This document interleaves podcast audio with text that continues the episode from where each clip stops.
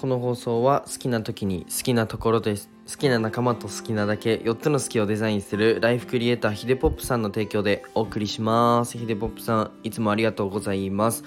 おはようございます。えー、僕は、まあ、世界一の医療施設を作ることを目的に事業をいくつかやりつつ看護師もやっているひじりです、えー、今日のテーマは、まあ、中学生の時にやってた稼げるゲームとはというテーマでね、えー、話していこうと思います、まあ、タイトルでなんか釣ったりとかそういうことじゃなくてあの本気で中学生の時なんか僕なんかビジネスってうーんなんかやってたかなと思って。やってたかなっていうかなんか初めて収入を得たのっていつだろうと思ったら中学生の時ゲームであそういえばゲームで稼いだ瞬間あったなと思って。あもちろんその時はなんか換金するとかを知識は知らなくて iTunes で終わってたんですけどまあでも稼げていたのであのー、それをね話していきたいと思います。まあなんか今日はねまあ、賛否両論ありそうですが、まあ、僕が中学生の時にやってたお小遣い稼ぎについて話していきたいと思います。えー、あとはね、まあ、今でも真面目にやれば多分できるので、多分というか100%できるので、興味がある方はね、やってみてください。まあ最初からね、ちょっとその条件、条件が回るんですけど、条件としては、ま、ゲーム内のアイテムが交換できること、あとはチャット機能があること、あとソロではなくマルチプレイで経験値が分配できるもの。経験値等がね、えーと、ゲームでなんか得るものが例えば敵を倒して得るものが分配できるものですね。これが揃えば、えーと、真面目にやればマジで稼げます。とまあやり方を紹介するのが本題ではないのでえっ、ー、とテーマに入っていきたいと思います。まあね母子家庭で経済的にも苦しい思いをしてきた背景をね、うん、昨日話したと思います。まあ、それによってかなり成長させてもらいました。本当にね。うん。まあ、詳しくはね、詳細は、昨日の放送を、まあ、聞いてみてください。えー、今日は、ゲームで稼ぐ中学生もいるんだよというね、えー、しかも簡単という内容でね、えー、話していきたいと思います。てか、うんと、ゲームが好きだった僕が、え課金者、大人たちにね、勝つには、まあ、時間ですよね。ひたすらやりまくる。と、あとはゲーム内で稼ぐ。しかなくて中学生の時に、まあ、愚直にそれをやりました。ちなみに、えっと、ビジネスの考えとか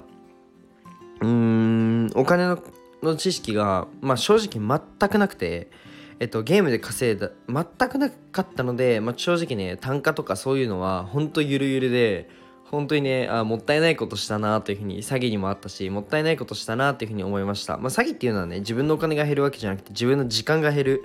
ことをやってましたね。うん。まあ、それはさておき、えっとまあ、ゲームで稼いだ方法は、まあ、当時ねやってたゲームがハンゲームさんが出してる、まあ、チョコットランドというねなんとも可愛い RPG ゲームですね。可愛い名前の RPG のゲームで、まあ、今でこそねそんな機能はいろんなゲームにありますが、まあ、当時オンラインで一つの空間に入って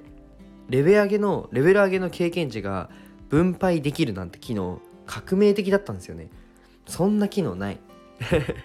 そんな機能なかったんですよ。なので、まあ、僕がめちゃくちゃ強くなって、うんと、オンライン上で、まあ、そんなに強くない。レベル上げをやり手伝ってほしいみたいな人を集めてレベル上げを手伝っていました。その代わりに3時間で、まあ、iTunes いくら分ねみたいなパスワードチャットで送ってねみたいなのをやってました。まあ、あとは、まあ、アイテムを交換する中で、まあ、強いなんだろうなうんとアイテムが自分は強いダンジョンで手に入れてそれを売るみたいなのもやってましたね。まあ本当にねビジネスの知識が全くなかったので今思えばね時給的には全然美味しくないしまあほんとねあの同級生がもらってるお小遣い分くらいは、まあ、自分でゲーム内でどうにかしてるみたいな感じででしたね。なのでえっと僕はうん学校でえっと、学校の国語の時間かな？はもうゲーム、ゲームずっとしてましたね。あの、学校で。でも先生も諦めてて、うんと、もともとね、あのー、サッカーを、えー、そうだな、夕方の5時ぐらいから行って、まあ、まあ、夜の11時ぐらいまでサッカーやって家に着くのが、まあ、家に着くのがそうですね11時とか12時とかの本当にあ遠くにで遠くというか遠くではないな、まあ、電車で通ってたのでうん、そんな感じのサイクルでで夜中ずっとアニメ見て朝起きるのが朝起きるというか、うんと、寝ないでなんならアニメ見て学校で寝るみたいな。で国語の授業はもうずっとゲームするみたいな決めてたんですよ。本当にやばいですよね。でもあのこの経験ってマジで今の授業に生かせてるんですよね。うんと、まずそのプラットフォームや世界で結果を出してそれを代行する。で、えーと、知見として、えー、伝える。えっ、と中学生の時の僕がやってたのと全く同じ方法で起業してるんですよね。うん。まあ、今回のラジオでは、まあ、こんな方法があるよっていうのも一つで、えっと、稼げるゲームが正直 NFT を通じてできてるじゃないですか。稼げるゲームっていうふうにもう歌最初から歌われてえっと出てるゲームあるじゃないですか。うん。でもそんなんなくてもマジで稼げます。てかそんれがない方のゲームの方が正直多分稼げると思います。というのが一つ。うん。まあ、これはなんかうーんみたいな感じで聞いといてもらえば全然いいんですけどもう一つは、まあ、あなたが今聞いてる方が本気で今までやってきたことなんかドハマりしちゃったことってありませんか？僕はもうアニメとゲームなんですけどもうオタクっすよね完全に。陰キャっすよね。はい。わかんない。怒られるかな。でも僕本当に大好きなんですよ。今だとキングダムとか超好きで。でもう一つはそうですねあなたが本気でやってきたこと本気で取り組んできたことをちょっと振り返ってほしいなと思ってまあドハマりしたことって何ですかっていう風な質問でパッと多分答えがね過去を振り返れば出てくると思うんですよ。そっからそこから今の仕事や事業生活に生かせることってめちゃくちゃあります。もうたくさんあります。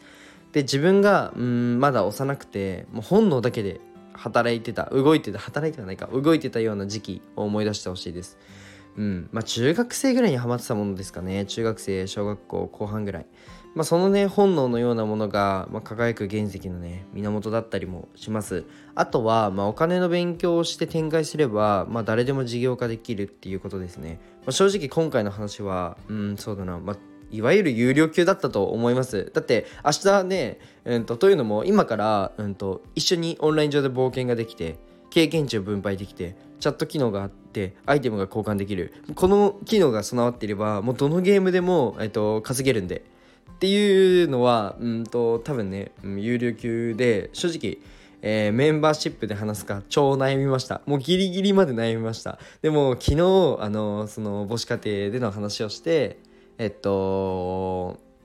ゲームで稼いでた経験がある。てかそれでしかあのなんだろう生活生活できないではないけどそれでしかちょっとできなかったっていう自分の例えば友達とご飯行こうみたいな時に、うんと、ゲームに自分が課金してたらできないじゃないですか。じゃなくてゲームで、えーと、稼いでたからこそまあなんかそれができた瞬間があったのでうんうんうんで友達がなんか1500円分の iTunes カード買おうとした時に「あいいよ僕の1500円分の iTunes あげるからちょっとサイズおごってよ」みたいな。そんなんで生活してたんですよ。でもまあサイズだと1500円も食べないですよね。みたいな感じでまあ友達からしてもウィンだし僕からしても、えーと、換金当時換金方法がなかった iTunes で、まあ、ご飯を食べれるのは僕にとっても当時はウィンだと思ってたんですよ。今思えばもったいないですね。もったいないけど、まあ、ウィンウィンだったんですよ当時は。うん。まあそんな感じで、えっと、自分にはそれしかなくてそれでしか、うん、友達と、まあ、コミュニケーションが取れなかったと。はい。うん。何を話したいんだ？